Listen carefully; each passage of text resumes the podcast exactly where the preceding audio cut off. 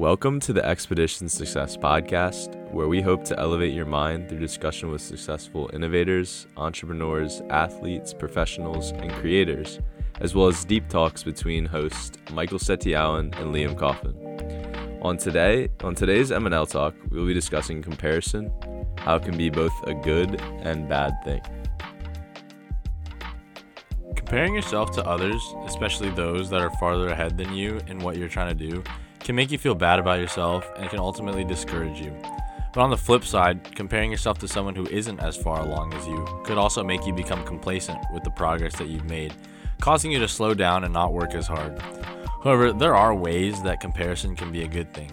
For me personally, seeing someone that's farther ahead or better than me at something motivates me to work harder so that I can catch up to them and be even better than them.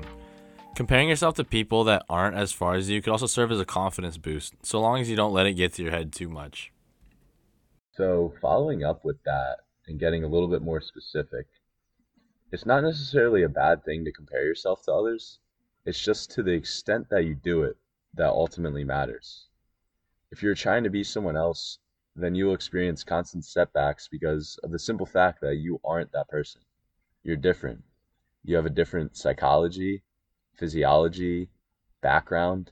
None of the experiences that you've had are what anyone else in this world has. You're the only person on earth that has the same set of experiences, and because of this, you are completely unique. So the more you try and completely compare yourself to someone else, the more you will lose, the more you will find that setbacks will happen. So instead, you have to become a master of taking the bits and pieces from other people.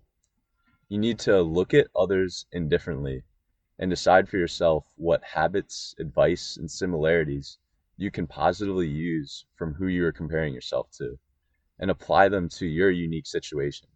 Because in this way, you recognize your uniqueness and only take the things that will help you along your path. Because like I've said, you're the only one on your path. Perfect example of this would be Kobe Bryant, who we mentioned on this podcast a lot. For those of you that don't know, Kobe Bryant, when he played, he would take bits and pieces of others' game and replicate it and implement it, implement it into his own game. For example, he would copy Mike, a lot of Michael Jordan's moves and a lot of Dirk Nowitzki's moves. And this shows how comparison can be a good thing because Kobe was being smart about his comparison and he was using it to elevate his own skills and his own game. So something that I want to mention that might not apply to everyone, but hopefully it applies to some people and it definitely applies to myself. And that's the like tunnel vision almost phenomenon or effect that happens when you compare yourself to other people. So for me personally, what I find happens a lot is I'll compare myself to someone who's a master at what they do or whatever I'm comparing them about. It's all they do and it's like where they spend most of their time. And when I'm doing this, I completely forget about all the other things that I do myself or all the other responsibilities that I have to pay time to. Um, so it's not, it doesn't make any sense for me to compare myself to that person. And what happens when you do this is that in no way are you going to be able to be as good as that person at whatever you're comparing yourself about, because that's all they do. And you just simply don't have the time or the means or the even, it's not even necessary for you to put that much time into whatever that is. So when you do compare yourself to that person, it just becomes negative all the time and you'll never be able to compete with them. So you need to recognize this and separate yourself and realize that I have other things that are going on and I don't need to put as much focus into whatever that thing is that that person does. And I just need to realize what does that person do good surrounding that area or that focus, and what advice or what aspects of what they do can I implement into my own life and my own unique situation. And so one last word of advice that I definitely want to share, because it's something that I started doing about a year ago and it is definitely very helpful. Um, and it motivates me a lot. Um, hopefully it can motivate you guys. And that is just comparing yourself to yourself. And what I mean by that is comparing yourself to what you know you can do. what you know your potential is.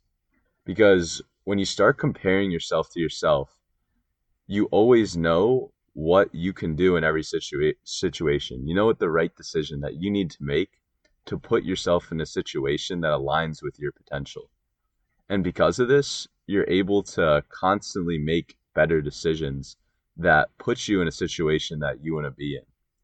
Moreover, when you're competing with yourself, it puts no cap on your ability to achieve more.